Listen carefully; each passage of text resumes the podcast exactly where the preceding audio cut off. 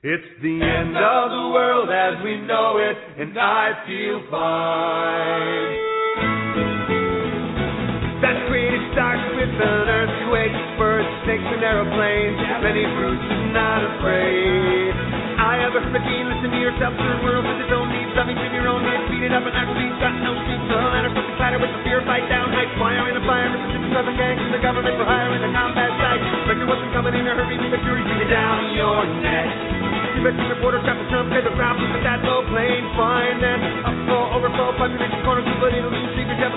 world in your own needs. To your heart, tell me that the in the was the right. You patriotic, patriotic, right. It's the end of the world as we know it. It's the end of the world as we know it. It's the end of the world as we know it. And I feel fine. Welcome to the Doom and Bloom Hour with medical preparedness experts Dr. Bones and Nurse Amy. Your source for information on how to succeed if everything else fails. And now, your hosts, Dr. Bones and Nurse Amy. Decline. It's the end of the world as we know it. This is the hour of doom, the last hour in 2016 of doom. and Bloom, the last hour of 2016, and the entire 2017 will be the hour of Bloom. Uh, Bloom, yes. Yay! Absolutely. Hey, friends and neighbors, welcome to the Doom and Bloom Survival Medicine Hour, an interesting interval of intellect in an unintelligible world. That is a tongue twister Ah, again. again, yes, every week. I'm Joe Alton, MD, also known as Dr. Bones of doomandbloom.net, where you'll find over 900 posts, videos, and podcasts on medical preparedness for any disaster. And I'm Amy Alton, also known as Nurse, Nurse Amy. Amy, yes. And I'm an advanced registered nurse practitioner and a certified nurse midwife. And the hostess with the mostest, absolutely. We are the watchers on the wall, and we watch it all for you to find that silver lining in all those scary storm clouds on the horizon. Friends and neighbors, have you been injured in an accident? With a persnickety possum? Well, our attorney says, don't call me, call Dr. Bones and Nurse Amy. Of course you should. And listen to this. All information given and opinions voiced on Dr. Bones and Nurse Amy's Survival Medicine Hour are for entertainment purposes only and do not represent medical advice for anything other than post apocalyptic settings. No contract or provider patient relationship exists or is implied between the hosts and listeners. Dr. Bones and Nurse Amy strongly urge their audience to seek modern and standard medical care whenever and wherever it is available. Ah, but in these dangerous times, dangerous, you better have some medical knowledge under your belt and some supplies if you expect to handle the emergencies that you might face in times of trouble. As a matter of fact, you might get some supplies from the beautiful nurse Amy's entire line of medical kits and supplies over at her store at store.doomandbloom.net. Shameless plug alert. well, I should have said shameless plug alert Well, before I before I, I I gave the shameless plug. that plug. was very nice of you. Thank you. Hey, do you have a pearl of wisdom you're willing to share with the class? Well, of course you do. So out with it. We learn as much from you as you do from us.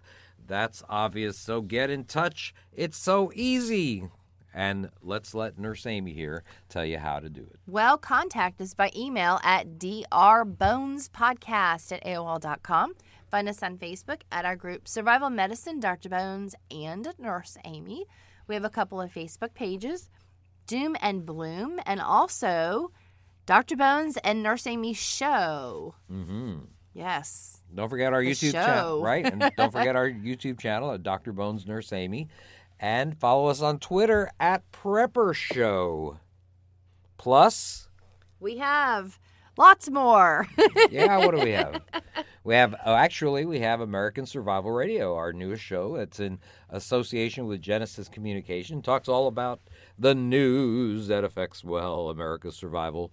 And of course, this podcast you're listening to right now, not only on our own channel, but also on great networks like the Prepper Broadcasting Network, the USA Emergency Broadcasting Network, Survival Central, Shake and Wake Radio, gosh, and many others.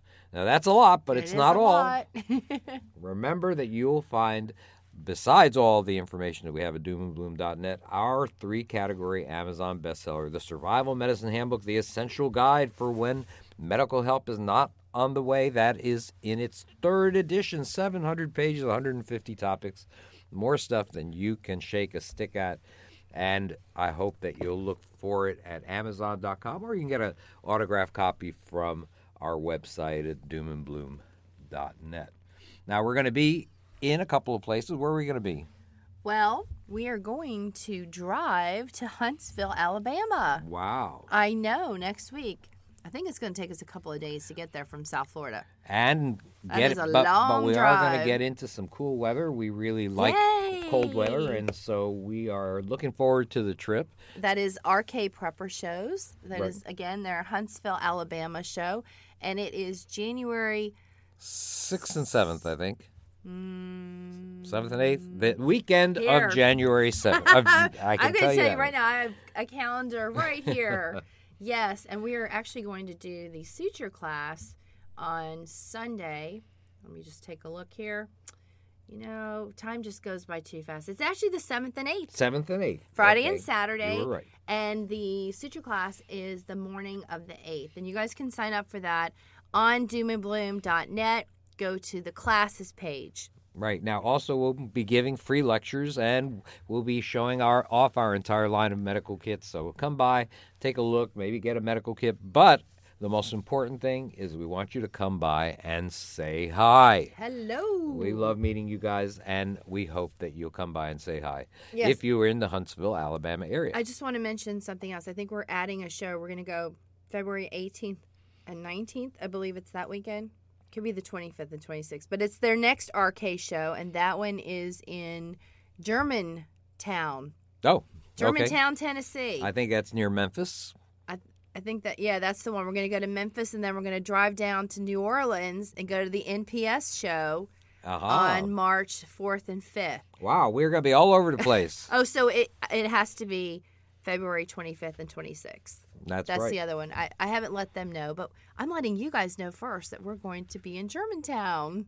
That's right. Well, I'm excited about that. Yeah, well, it's German. a new, new it's a new part of the country for us. So we haven't been really in. Memphis before, and I hope you'll come by and see us if you're in. we should go early. Memphis area. is supposed to be cool. yeah, well, I think that there are a lot of parts of the country that are cool, and we're going know, to be seeing love seeing 'em. just about every one of them, pretty much every year. So. I'm telling you.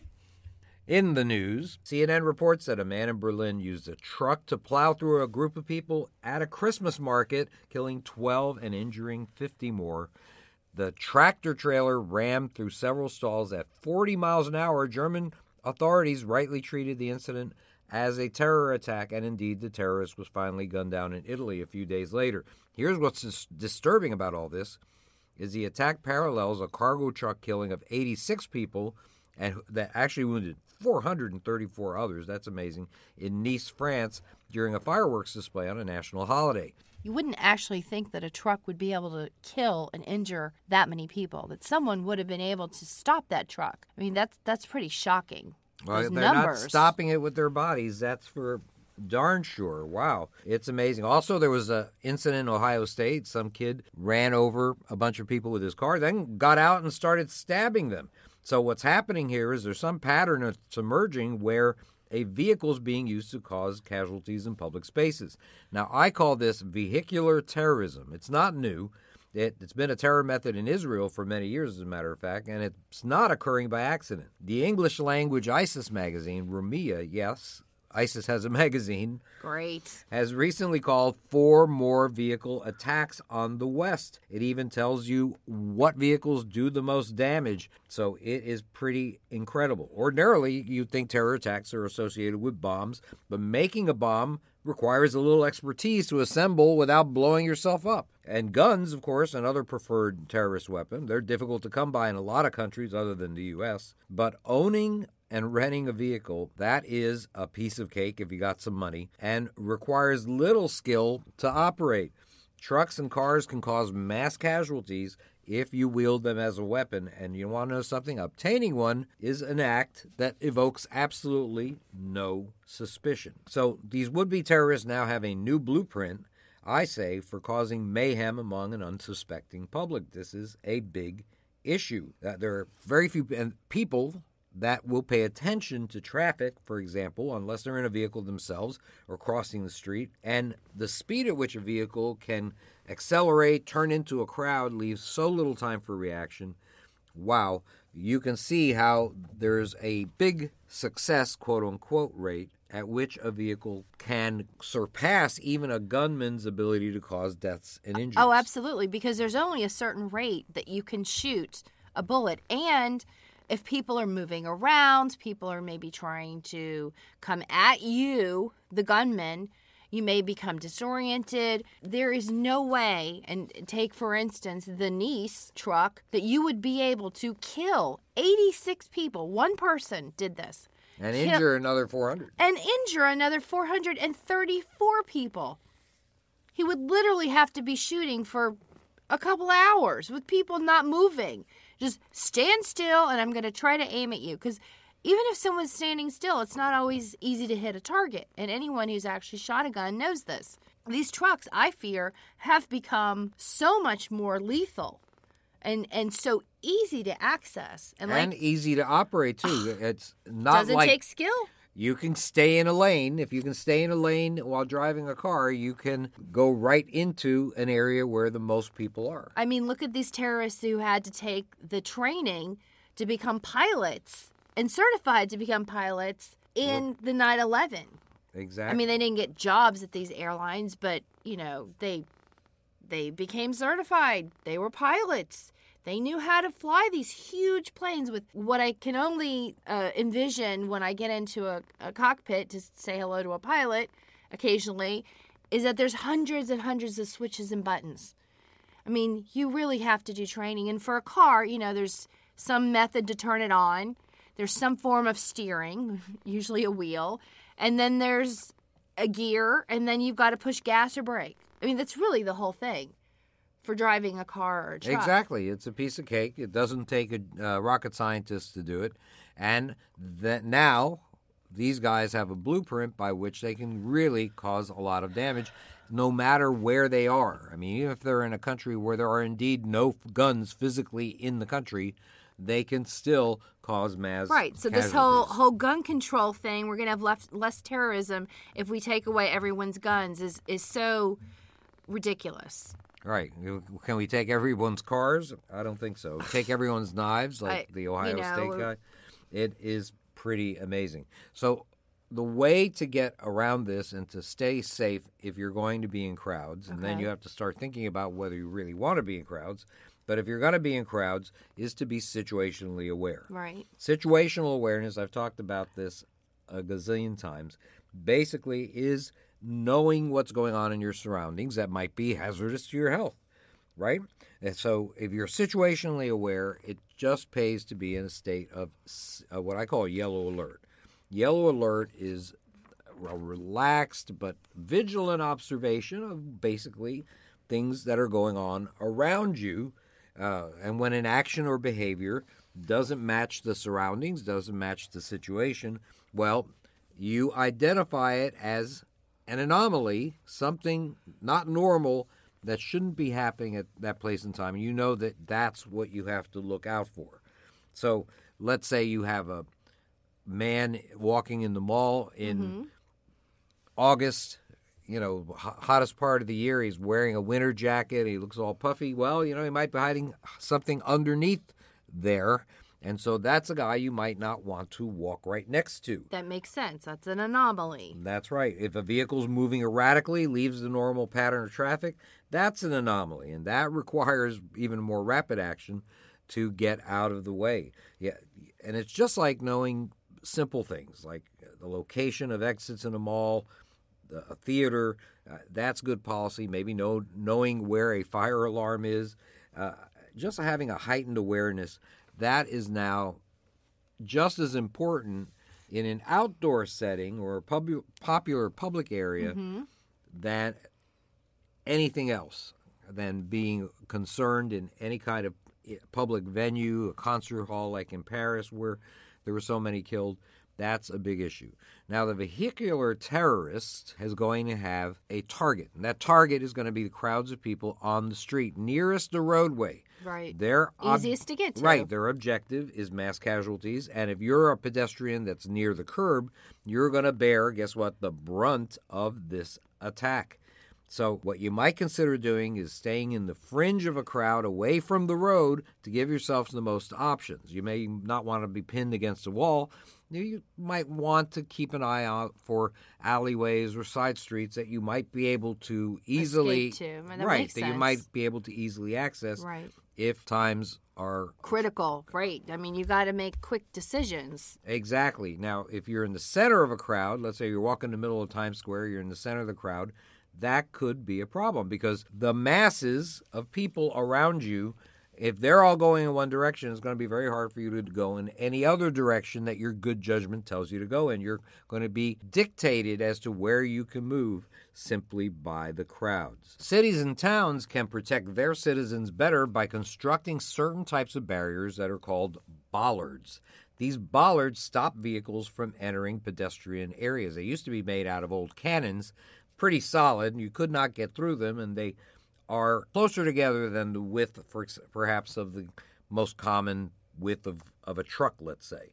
Now, you can see these today outside of a lot of government buildings, airport terminals, all sorts of places. Even Target, I think, has them. Expanding their use to areas that attract crowds would be an important consideration for the future, believe me. I'll admit the likelihood you'll be in the path of a terrorist using a vehicle or any other weapon is going to be very small. Panic isn't the answer, but you know what? These are troubled times. The more situationally aware you are, the safer you'll be. Hey, you know, we did not wish everybody a Happy New Year. Happy New! Happy New Year to everybody. 2017 is right around the corner. We're still here. And we are still here in Yay! 2017. It's a miracle. I have not there yet, and we have to make we have to live through the next couple of days or, so.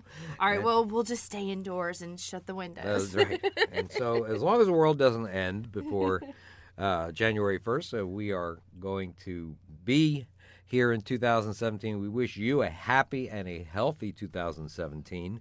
And some people are going to be doing a little drinking, I would think, on New Year's Eve. a lot Eve. of people have parties to go to. That's right. That's we right. don't have a party to go to, To- so we'll just be home. Isn't that sad? I might have one glass of champagne, Are but you? I am not going to have a hangover. I'm going to drink myself under the table. I, I highly Absolutely. doubt it. You never drink. oh, For those folks out oh. there listening to him, Boy, well, that's a rumor. and anyone who's That's ever gone to dinner with us knows that is true. That is terrible. I, what's wrong with me? I got to loosen up a little. You should loosen up just a little bit. Don't see. Don't overdo it because if you overdo it, you might get. a hangover. And of course, you Oh. know, we talk about survival, and we're going to tell you now how to survive a hangover. Now, a hangover is a group of symptoms that occur in a lot of people after a night of drinking. Believe it or not, 23% of people, regardless of how much they drink, don't get hangovers. Lucky them. Uh, hangovers. You mean wait? No matter how much Yep. they drink, well, I guess within normal, like they a twenty-four pack of beer. Let's put it this way: they re- they they report they've never had a hang- hangover. So for what it's worth, but a lot of people do. Matter of fact, twenty nine percent of college students report losing school time for hangover recovery. Time to make a call, parents. I would think, uh, and close to ten percent of American workers report having gone to work with a hangover, and uh, that's not counting all the lost work days, millions of them every year because of that. Now, despite thousands of people having hangovers, over thousands of years, if you think about it. oh yeah, wine's been Yep. around. They they found uh, casks of of wine and and even beer Yep. from eons ago. That's right. Exactly. But we don't know really, or at least the mechanism of a hangover, how it happens, really isn't that well understood. It, it- it's thought to be involved with uh, dehydration, sleep disturbances, lack of food intake, low blood sugar, and the presence of certain byproducts of alcohol in the body like what we call cogeners or congeners. These are essentially metabolites or byproducts of alcohol in the body that become things like formaldehyde, that becomes like uh, things like formic acid, which is the chemical in ant bites. I'm not sure I want formaldehyde in my body. Uh, these things are more At least not toxic than the I- alcohol itself. At least Yeah, not until I'm dead. absolutely. now, everybody's hangover is a little bit different, but you'll see one of many symptoms: you have headaches, uh, sensitivity to light and sound, tremors, dizziness, uh, general sensation of feeling ill, irritability, depression, difficulty concentrating, nausea and vomiting, stomach discomfort. Wow, it is just amazing all the stuff that can happen. And the symptoms begin almost like an alcohol withdrawal. When the alcohol level has dropped down to zero, usually the morning after a bender, they can last uh, several hours. The, the hangover symptoms, or it can last several days in the worst cases. And you know, the funny thing is that doctors don't really spend a lot of time researching hangover remedies simply because they consider hangovers as an effective deterrent to chronic alcoholism. How about that? Now, the, there is no certain cure, obviously, for hangovers other than time, but there are a lot of treatments, and the, some of these have good basis in scientific facts. Some of them, well, not so much.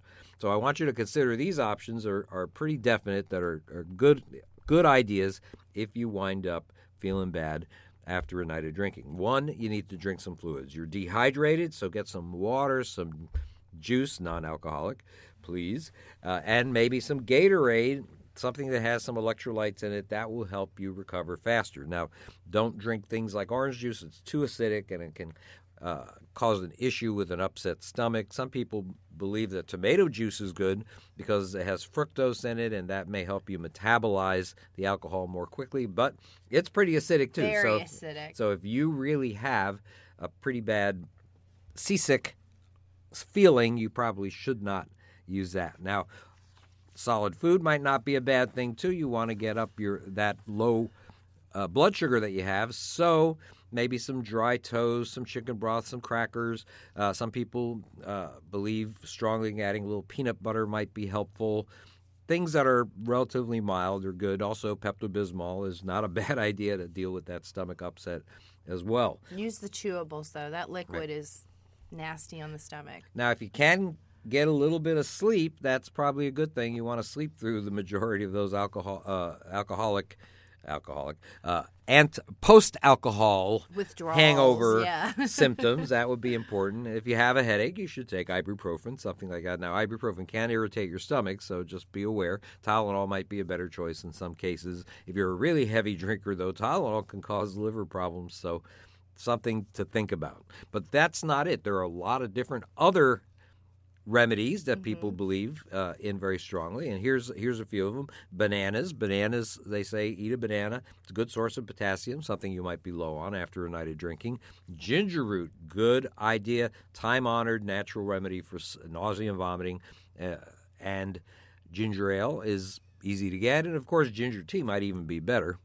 So that's an option. Honey and lemon. If you have hot honey and lemon and alcohol, you have a hot toddy. So skip the alcohol, just have the honey and lemon. That will certainly boost your low blood sugar. Or uh, just add the honey and lemon to some ginger tea, There. Oh, and you got three of them wow. all together. That's actually a pretty good idea. Of course, an ice pack for the headache might be good, or really just a cold wet cloth, uh, uh, wet washcloth might be even better.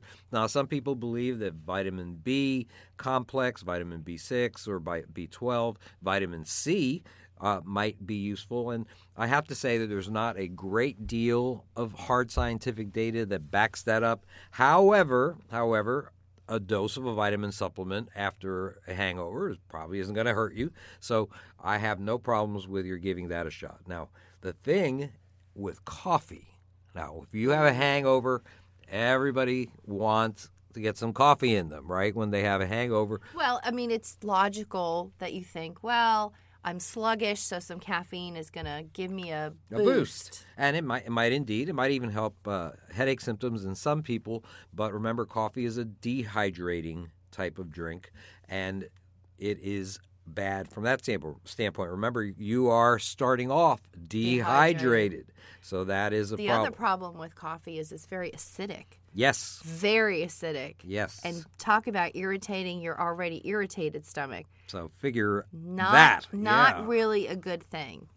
Now, some people consider oxygen good. If you have an oxygen in a canister, they believe that that will help. A lot of people swear by it, as a matter of fact, but there's not a lot of evidence that supports that it's going to make a big difference with a hangover. Uh, exercise. Uh, I don't. Some people believe in exercising. I mean, if you can't move after a night of drinking, how can you exercise? yeah, I'm just I'm just thinking about like those Animal House shots of all the the, the movie clips of all the guys just laying around. Oh, Well, they what they're trying to do- hardly lift their head up. I guess the theory is that you're sweating out the toxins, but if you do decide to exert yourself and do that, between you and me, hydrate yourself really well beforehand. Keep it to really low impact activities, you know, or you might be worse off than you were before.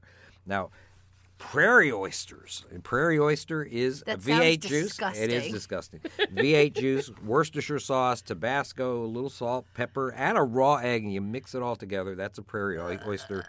Long thought to be a cure for a hangover. However, there's a little hard data that really confirms that. Probably will increase your sugar a little bit. You know, eating uncooked eggs, however, I don't know, carries a risk for some infections. Now, cooked eggs might help. They have cysteine, which is a substance that might help detoxify you. Some people do really believe in that. But still, you might be better off with just a sports drink, something like Gatorade, to get the sugar, hydration, and electrolytes that you need. Also, the cooked eggs might be good on toast. There you oh on dry uh, dry yes, toast. dry yeah. toast. Yes. There you go. Uh, a little hair of the dog. That's just another word for alcohol. Believe it or not, would work because a hangover is essentially a form of alcohol withdrawal, right? But getting your drink Okay, on, grossing me out again. getting your drink on, bad idea in the long run. It'll make you an alcoholic. Very bad. Now, real quick, prevention: eat before you drink. Don't be on an empty stomach. Have some solid food in you. Beer has calories, but it's not solid food. I want you to have some solid food in you. Mix, uh, have have one alcoholic drink, then one non-alcoholic drink. Mix and match them, so that you wind up having a little less, a little bit less alcohol in your system. That'll help your hangover as well. Dark liquors like bourbon, for example, have more congeners. They have more of those metabolites that are bad for you. yeah, the So- formaldehyde. Right. So therefore, stick with things like vodka, uh, clear tequila, uh, rum, things like that. Gin. Gin would also be a good choice. Uh, also, champagne because it has bubbles actually it makes you absorb alcohol more quickly. That's a big issue. Don't drink champagne. Well, it's New Year's Eve. Everyone drinks No, champagne. no champagne for you. And head it off at the pass by taking two aspirin, a full glass of water before you get to bed. That might head off that migraine at the pass. Now, the truth of the matter is, you should abstain from drinking alcohol. Do I have to say why? If you don't want a hangover, don't drink. Be the designated driver instead. Great idea, honey. Hey, we have a guest today, a good friend of ours, R.P. Ruggiero, the a post-apocalyptic fiction author, and he's got a very popular trilogy called the Brushfire Plague Trilogy, and he's going to be talking with us here today. He lives in Colorado with his wife and two sons, and he loves to write about all sorts of post-apocalyptic issues when he is not hanging out in the outdoors, which is his favorite thing to do. He brings almost two decades of years of experience in group dynamics to good use in writing Brushfire Plague. It's a novel grounded in neighborhood defense during times of trouble. And so here we go. Here's Nurse Amy with her interview of our good friend R.P. Ruggiero. Hi, RP. Are you there? I am definitely here. Thanks for having me on. Oh, you are so welcome. Well, you know what? Happy New Year. It is almost 2017. How did that happen? I know 2016 just went by super fast, so I can't believe it. It's like warp speed. We blink our eyes and bam, it's just gone. It's crazy. Well, I hope you have a happy new year. Are you guys going to do anything New Year's Eve? Uh, we are just uh, we're getting together with some uh, friends actually from our church, and uh, uh, we'll hang out, play some play some games, and yeah, it should be fun. Aw. Oh, that's As you get older, though, it becomes Right. you know less uh, you know less party scene. I, that's Less a long time ago for me. You know, it's funny. Uh, Dr. Bones Joe has been doing almost constant interviews for the past three days. He wrote um, a little article on how to prevent and treat hangovers. And so the radio shows have just been crazy. He had just five this morning, actually, starting at 7:42 a.m. um, just on that subject because, of course, everyone except for us, you and us, go out drinking. That's a popular topic this time of year. I'm, they want to know what to do on about hangovers. It's hilarious. Um, but yes, we we will personally be avoiding that by not drinking in the first place. the best solution ever. It's poison. It's funny. My daughter, totally off track from our interview, but my daughter, who's 16, or what when she was 16, I I said, you know, you do you drink? I did the whole mom thing. Do you drink alcohol? She's like, Mom, that's poison. And I was like, Great answer. I love it. that's a smart child. So I was like, all right, but are you doing anything else? No, mom, I I don't. I'm like, okay. so That's everyone great. out there, alcohol is poison to many organs in your body. So try to not drink. All right, so let's talk about our subject today, your books. Um, can you give us a brief interview of the general premise of the Brush Fire Plague trilogy? Because we now have three books. Absolutely, yeah. The, so Brushfire Plague Retribution uh, just came out uh, about two months ago. It's the it is the conclusion of the Brushfire uh, Plague trilogy, which I'm very excited about. Um, and unlike some other works out there, this definitely concludes. It's a it's a trilogy that does finish up and wraps up most of the most of the loose ends. Uh, but yeah, the, the basic premise of of, of Brushfire Plague. Um, I mean, it's it is a survival sort of action-packed uh, novel series, and it, the basic scenario is a is a fast-moving and fairly deadly plague breaks out.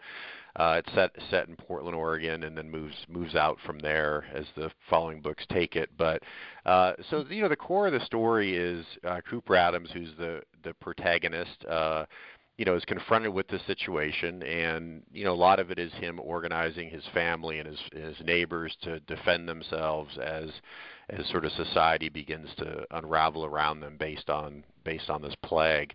Um, And then in the course of about midway through the through the first book, uh, you know, he he starts figuring out that there's a lot more to this story, and it really also weaves in a pretty good. Uh, you know mystery or you know something you might call it a conspiracy uh, of how this all developed. Um, so it's but it's at, at its core it's really a story about your sort of an everyman kind of character. He's a he's a traveling salesman uh, when this when this breaks out, and it's really about him struggling to survive. You know, with his neighbors. Um, you know, there's there's a great relationship with him and his son and how his his 12 uh, 12 year old son uh, is is really dealing with um, you know all the stuff happening all around him and, and, an attempt to hold on to his humanity.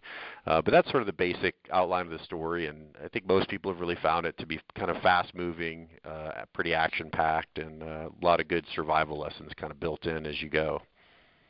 Oh, that's cool. Um, I think everyone should read it, by the way. now, what motivated you to write this trilogy? Well, a couple things. Um, you know, I sort of got really into preparing, uh, really in the wake of Hurricane uh, Katrina uh, back in 2005. For you know, I think everybody has their own wake-up call, uh, and that was it for me. Uh, so that's when I really started to down this road. And you know, in, in about 07, 08, uh, when I really started looking at writing in a serious way.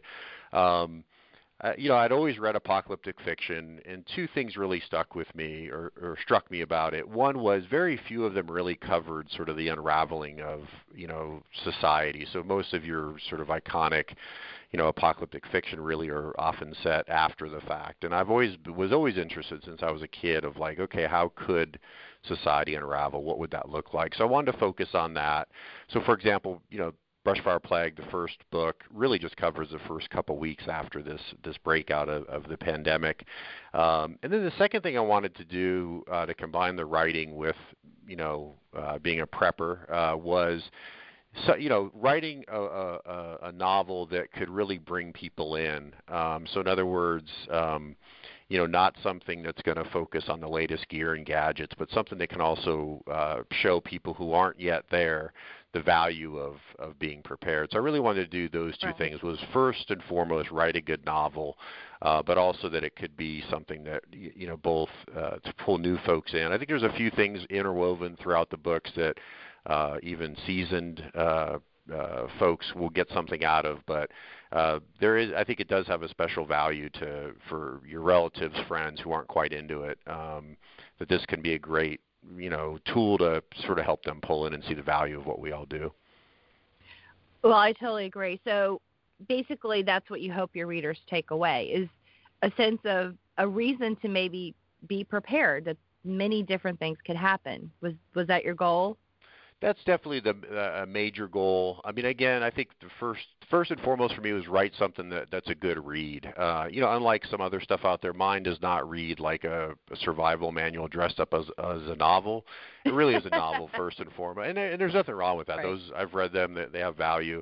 Uh, they're they're enjoyable in a different way. But um, yeah, so first and foremost, it's a good story. You know, I think uh, you know the characters are not sort of cardboard cutouts, and so you know, really is to pull people in. Um, but definitely that was a big piece of it is to just that, it also can get people to see the value of it.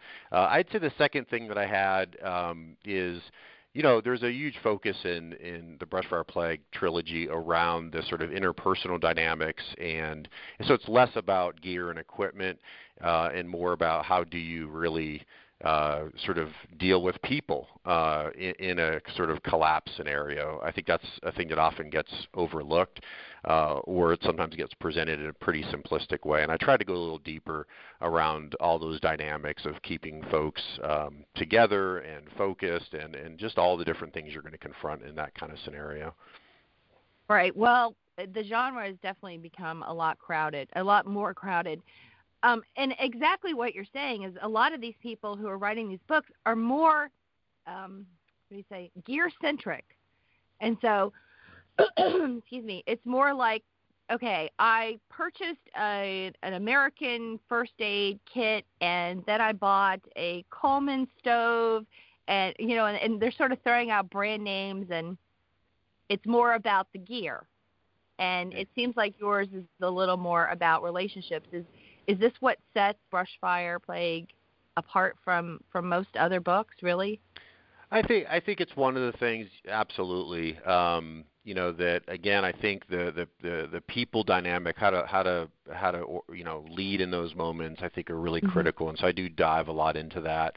Um, you know, I think some other things that set it apart, I think anyway, um, is again the characters. Um, I think there's, you know, a little more depth than I think uh, than is out there, uh, you know, on on, on uh, in a lot of these other works out there. Mm-hmm. Um, because I really, you know, th- those two go hand in hand. You, you know, to really get in the complexity of human relationships and human dynamics in a very stressful survival-based situation. You know, you also have to have characters that evolve and change, and sometimes surprise you.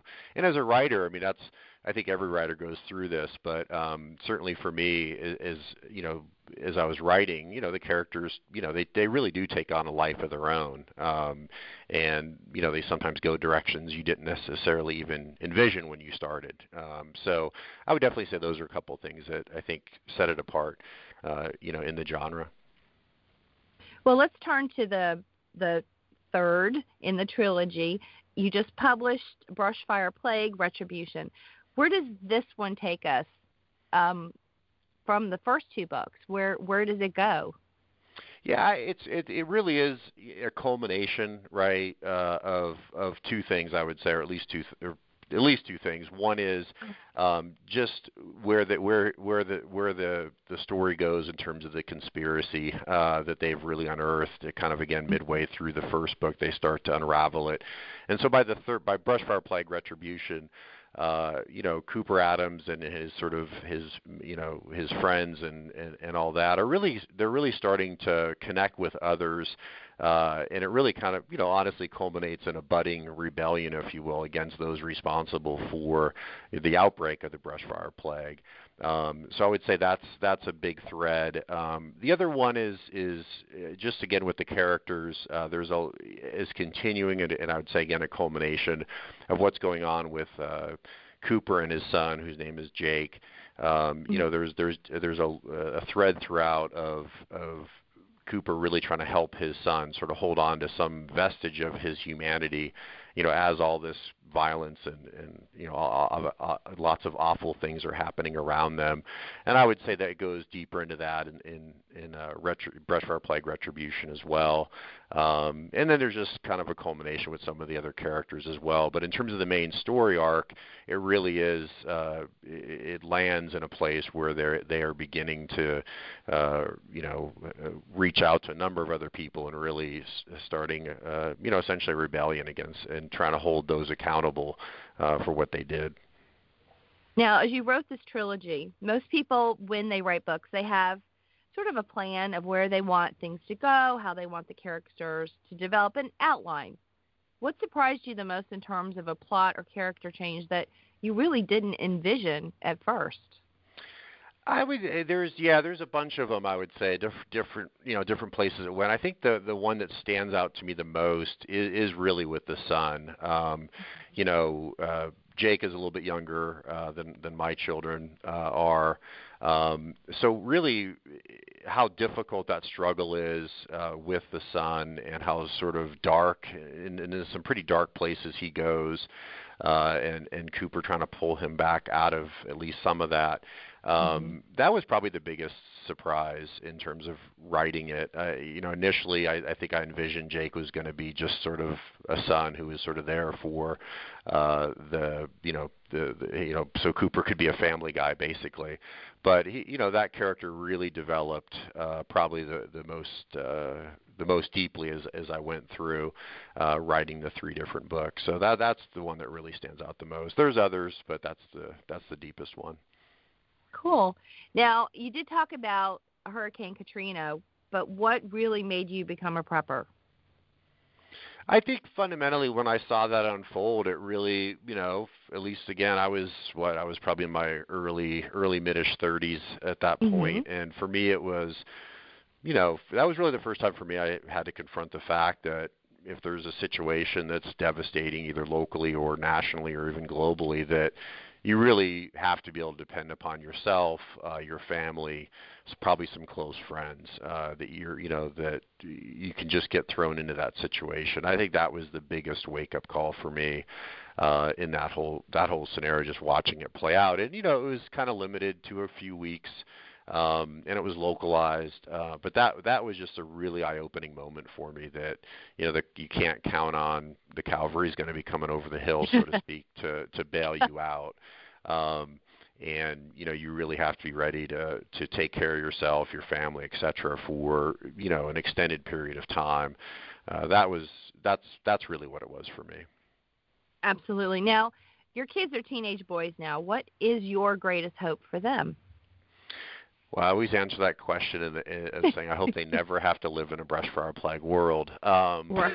but yeah, because it's not a lot of fun. Um, but at the same time, you know, if you know, my biggest hope beyond that, obviously, is that you know, if they're confronted with it, they're they they're prepared. Uh, you know, I've tried really hard. Again, going back to the sort of people side of this. Uh, obviously, we have some supplies and gear and all the rest of it, but uh, it's about being resilient um, and you know just helping raise them in a way that you know if you encounter challenges, no matter what they are, you know with a plan uh, and with resilience you can get through. And I think that life lesson really applies to you know anything they're going to confront in life. But uh in terms of being prepared and survival you know that's the most important thing i've really hoped for them that they've really uh taken those things on. I think they have uh, but then again, that would be the biggest hope. If they're confronted with it, they'll they'll get through it, um, and it, with obviously at least some measure uh, of their humanity intact. Um, cause that's always you know, you know a huge thing, a huge thing that I think is going to come up in that kind of situation. Well, let me ask you this: Have your kids read the books?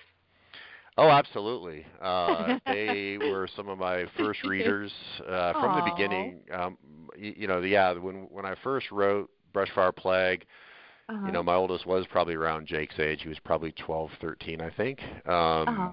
And so my younger one was uh, about nine or ten. Um, but they've always been big readers. Uh, so yeah, they read them. Uh, they actually gave me a lot of great feedback. So uh, oh, good. Yeah, yeah. The best. Now, did, they, the, did they give? It, I'm sorry. Did they give you feedback about the the character, the the teenager? Well, Or- the biggest question, the biggest question is uh, from uh, from both of them actually was is Jake Uh-huh. me? And I of course had Oh, to do the no. uh, had to give the father answer and say, well, it's a little bit based on you guys, but it's not exactly you. so, uh, but uh, yeah, one with the kids, I mean, the the as a writer, the best feedback was uh, coming home one time, and uh, you know, uh, my youngest one actually was on the couch reading. He was like reading it, and it was the second or third time he'd read it. Um, Uh-huh. You know, the first time you, they read it, you figure, oh, they're doing it because I'm their dad, right? But Right. uh, so when I saw them like reading it a second and third time, exactly. So you know, having them read it multiple times, just like they'd read, you know, Harry Potter and you know Hunger Games multiple times and others. I was like, okay, I've written something that is is pretty is pretty decent. So that was fun. No, that's awesome. I can't say the same about my kids. I don't think they've read the Survival Medicine Handbook. Yeah, but they'll oh. they will have it on hand when they need it, though, right? oh, they better. They'll be. They better not call me and say, "Hey, what do I do?" No, you read that book. um, so you've written these three books. This is obviously the conclusion, which is sad for people. Um, what are your future plans as a writer now? Yeah, I think it's going to go a couple different directions. I've definitely thought about uh, continuing it, i- continuing in that world uh, with more of a focus actually on the son. Maybe maybe running it out three or five years into the future. I have thought a lot about, you know, you sort of create this world, and really through all the first three, uh, you know, through the trilogy, it really only goes into about three months or so into the, the from from sort of the outbreak. So I have thought about you know created this world to be interested to imagine what it looks like three or five years out, uh, and then Mhm. putting the characters. I think, and again with a focus on the son. Um, is one of the one of the directions I might might go. The second one is uh, I've thought about doing some nonfiction uh, on a concept that, uh, for lack of a better word, I call survival leadership, which you know, which is just again what we've been talking about, which is again how do you motivate, how do you keep people focused, how do you inspire people, how do you keep people together, how do you deal with the human dynamics that I think would uh, you know absolutely be a huge huge factor in uh, a survival scenario uh, and doing sort of a non-fictional uh, sort of a, a primer on on those sort of concepts and principles. Um, so it'll I'll probably go one of those two directions in the next you know in the coming you know months and couple years out. Well, I'm sure the fans are trying to encourage you to do the chapters. Nobody wants a show to end. Nobody wants a book to end. Especially if you're attached to it. We want these characters to continue on and what what does happen in the future? Maybe you might want to do a combination. Do both. Yeah, no, that's uh, it's not a bad idea. Uh, there's you know it doesn't have to be either or. It could be a both and. Yeah, sure. exactly. that's- don't No, don't that's absolutely right. Don't just pick one. You never know. Um, I would like our listeners to hear where they can find out more about Brushfire Plague, the trilogy, and also where they can get copies of it.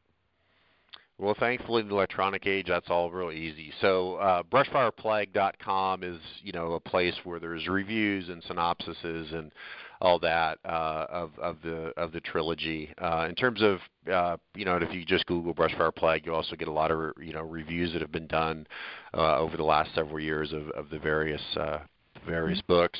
In terms of uh, picking it up or purchasing it, uh, again, it's available paperback. It's available on the Kindle. Uh, so again, that's all would all be at Amazon.com, and just obviously search Brushfire Plague.